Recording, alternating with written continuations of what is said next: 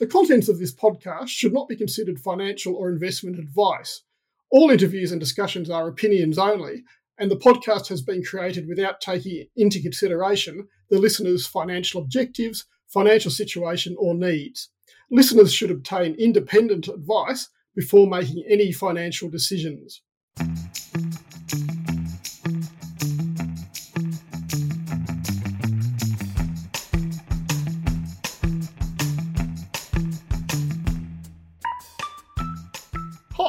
Welcome to another edition of Health Kick. I'm Tim Boreham.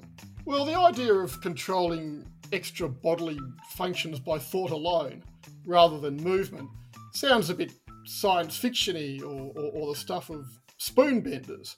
But in reality, uh, the power of intentional thought is already being harnessed to improve the ability of physically impaired people to communicate and, and to perform tasks. Now, the recently listed Control Bionics is a world leader in using the body's electrical signals to fulfill a communication uh, or, or, other function. Uh, the idea is that as long as some muscle still exists, these neuroelectric signals can be turned into commands via computers or, or other devices. Control Bionics uh, has approved products on the market already and is generating revenue both here and in the US. Now, I've got with me the company's CEO, Rob Wong, to tell us why this is good news for those with conditions such as motor neuron disease, multiple sclerosis, and spinal cord injuries. Um, so, uh, welcome, Rob. Thanks very much, Tim. It's a pleasure to be here today. Excellent, excellent. Uh, now, Rob, uh, Control Bionics uh, plays in the field of, I think, what's known as augmentative and alternative uh, communications. Um, and, and there are a few uh, products out there uh, already. Um, yep. so, so, so, can you sort of describe the exact problem which Control Bionics has a solution for? In, in, in other words, I guess I, I, guess I'm asking you what your key products do, and, and, and can you describe them? Sure. Yeah. So the, traditionally, the um, in the augmentative communication market, the standard technology that has been um, in use for the last 20 years has been eye gaze technology, and that technology works by infrared light shining on your screen and you looking around the screen and it tracking where your eyes are looking as the cursor moves. So you can move the cursor with your eyes. Um, and the way that you take action on the screen is to dwell on a particular part of the screen. It might be a, a virtual keyboard, which you'd take a letter R, O, B, and you'd have to look at each of those for a certain period of time to be able to select them.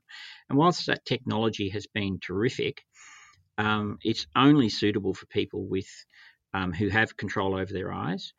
And when we looked at that whole space, uh, we said that you know a lot of the signals that could be actioned to the computer could come through the skeletal muscles of, of the body, even though um, there may not be much signal going through. And we developed a wireless wearable device called the Neuronode, which can go on any part of the body where we can find a, a viable muscle that is getting any sort of a signal from the brain.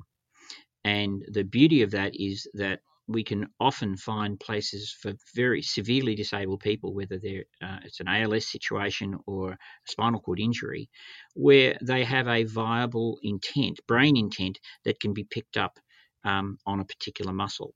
And so um, we've been very successful in being able to reliably get a signal for that.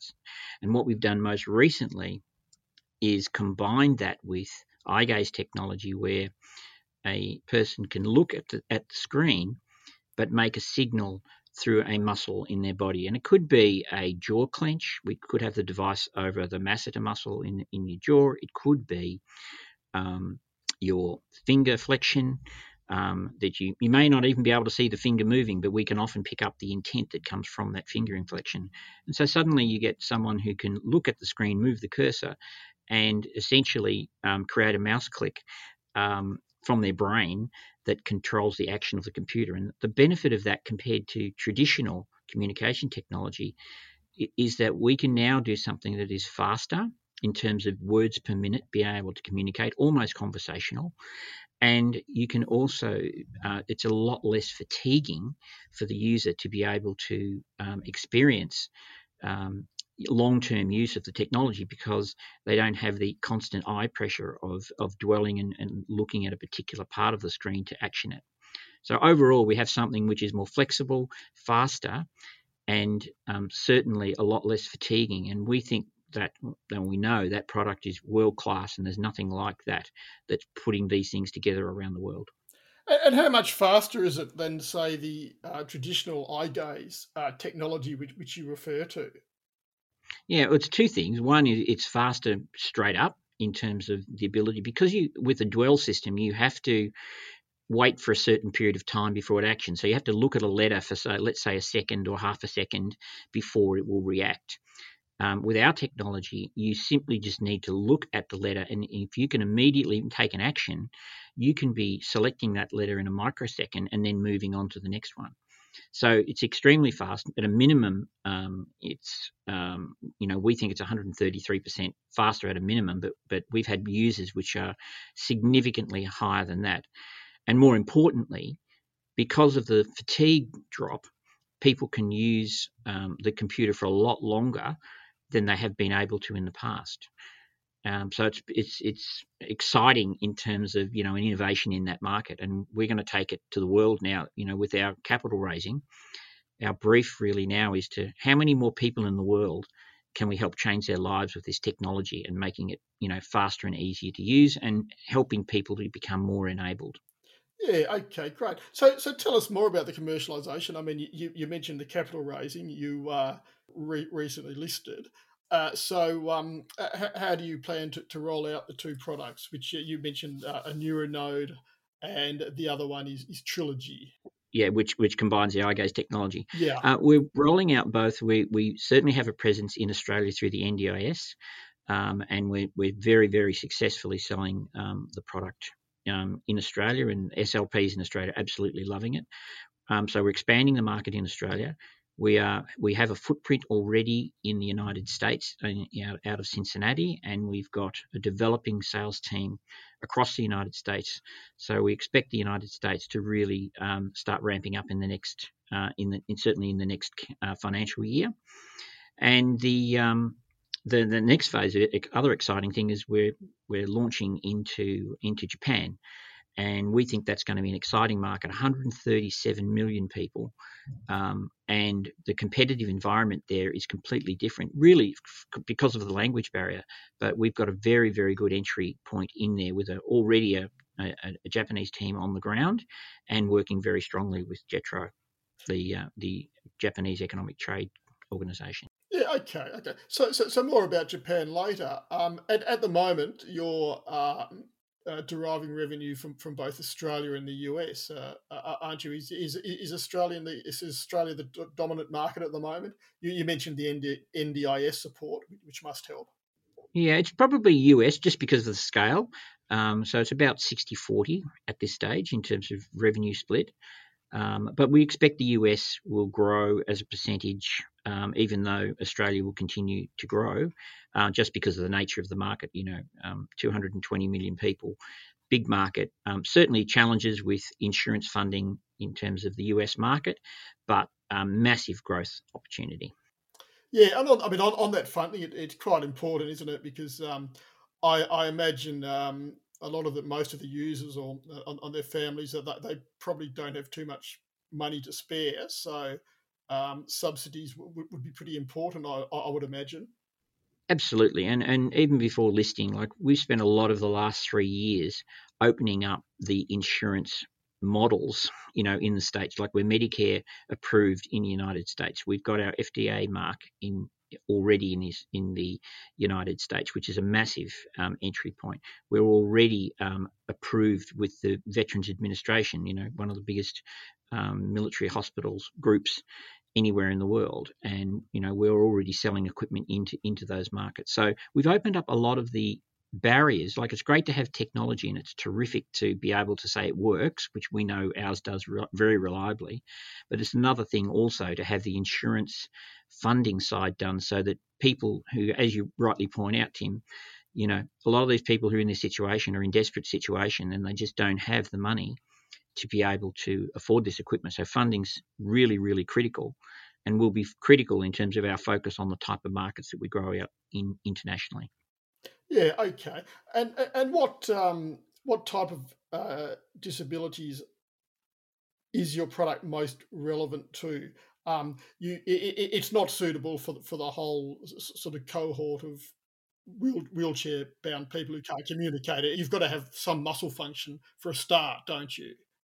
Well, you have to have um, you don't have to actually have the muscle working. What you need to do is have the intent coming down the mu- motor neurons sure. um, to be splaying across the muscle. So you, you, often you won't even see the muscle moving to be able to to work. But you're right in terms of the audiences, you know, who we suit. It's the most severe end of the of the disability spectrum where people have sound minds um, but are often locked in physically in terms of their body, so they can't speak most most likely, and often they can't move effectively. So our device is able to um, give them back. And I had a recent client who was um, had a full quadriplegic for 40 years, and um, I was testing him because he was using the device, wanted to use the device on his jaw because above his neck he had some jaw function. We were using the device really, really well. He was very happy. And then I just said to him, mate, would you mind if I tested your hands? You know, because he's, you know, this particular gentleman, you know, his hands just sit straight out in front of me, hasn't used them at all functionally for 40 years. And I said, I'd just like to try the neuronode under your under your palm to see whether you, you could still send a signal there. And he said, well, that's not going to work. And so amazingly, we put the device underneath the palm of his hand. And I said, I want you to think about um, just gripping, you know, gripping a handlebar, and couldn't do it for a minute, and then all of a sudden, bip, uh, the the uh, device was able to pick up that tent, and I said, mate. For 40 years, you've been using, haven't had a use of that arm, but I can move it back to functional in terms of being able to control a computer. And he said that was absolutely life changing for him. Yes, yes, I imagine. Uh, I imagine it would have been. Um, and, what, what other examples have, have you got out there where uh, products made a real difference? Yeah, I mean, just recently I, I, I had a um, a poet um, who who again um, full ALS um, patient, and um, we we trialed the device. Her nothing else was working in terms of her communication. we went in with the device, and her comment was simply via email was "I'm back." Yeah. which is you know what more could you ask for help for people to be able to engage with life to be able to text their friends by mobile phone? You know a lot of our a lot of our relationships these days are virtual. You know we think about my son emails me or or texts me a message but his personality comes through the text. And you know when you walk in someone who's completely disabled it's pretty confronting. And yet if you can give them back the ability to send text which we can do suddenly they're back in the game, you know, because you receive a text from a friend, it's contextual, you know, understanding the relationship that you have with them. And we think that's enormously exciting, and we think that extends life for people who, um, you know, would otherwise be locked in. So, so in theory, if you didn't know the person had a disability, if you're communicating via text or email or Instagram or whatever, um, you yeah, you just wouldn't know. You wouldn't know and and it enables people like it's a very difficult thing when someone gets a quadriplegic injury or uh, begins to have a condition like MND that friends you know it's tough it's really really tough to see someone that you've known fully um, to suddenly be in such a tragic situation. So lots of people rally around early, and then it's very difficult to to sort of make regular visits. Um, and so what happens is the communication drops off. And what we're finding with our technology is that we're able to put people back in the game. I had a gentleman in Singapore and he had golfing mates and he'd completely lost touch with them. And yet we were able to show him with the technology how he could easily text um, his mates. And now regularly, um, he just on, on group dial, he just gets in and says, Hey, hey guys, what's going on? You know? And he's back in the game. And you know that's what our proposition is to help people be more engaged with life through the technology that, that we've created. Uh, that, that's terrific. How, how many uh, units have you sold uh, to date, Rob? Well, we're just clocking up over 300.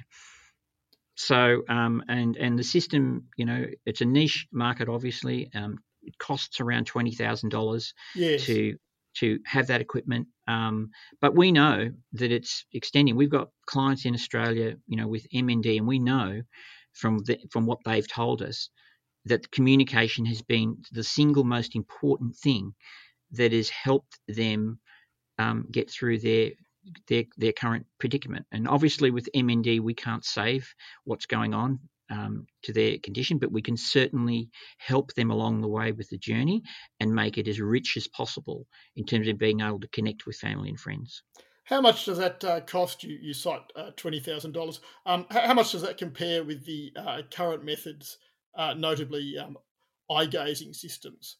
Yeah, we think it compares competitively um, very well in terms of you know what we're offering, um, given that our technology offers so much more flexibility. Like it, you get an eye gaze system with our technology, you get the neuronode with our technology. You can use them together for faster speed and less fatigue.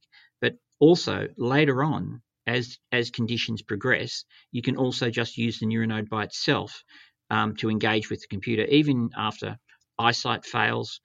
Um, and and even you know movement like like we might start off with using the neuronode on a forearm and then suddenly the disease takes that position but then we can move and duck and weave and suddenly we can move to a you know to a position on the jaw or a position on another body part so having a system that's flexible like that over the period of funding because you only get one system every 4 years you know in your funding allowance we think having flexibility in the system is fundamental to providing value for money. So overall, we think we provide enormous value for money for that.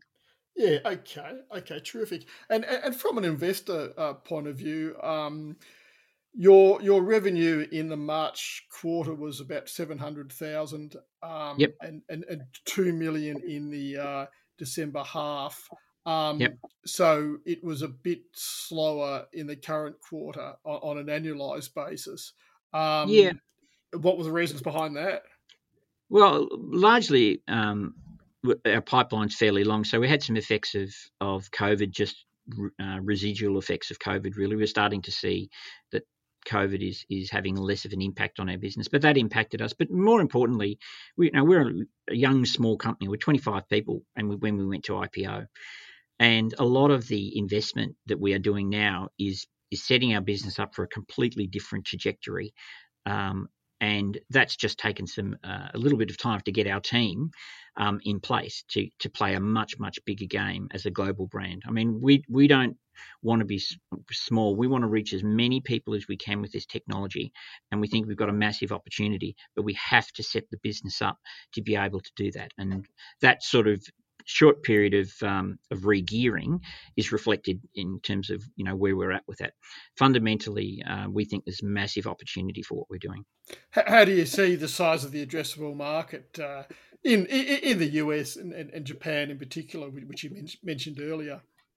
Well, we've, if we just look at identified cases of people who come in like cerebral palsy, um, uh, ALS, um, quadriplegic injury, traumatic brain injury, uh, we think the market um, opportunity is around $1.2 billion.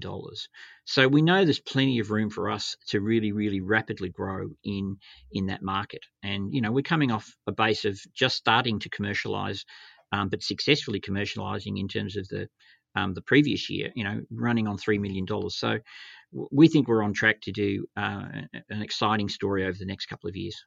Yeah, and, and, in terms of yourself, in terms of commercialization, that, that's your background, isn't it? Uh, because the, the the product itself uh, evolved from uh, Queensland University um, and, and, a computer was there, didn't it? But, but you've got you, you've done some things in the past to um, uh, in, digital space. Yeah, my expertise particularly is is, is in um, is in commercializing um, businesses and entrepreneurship, and I came onto the business um, really having sold out of another business and been really in a quite comfortable position, you know, in terms of I sold my got my mortgage, that was good, um, but and wasn't really looking to do a startup again.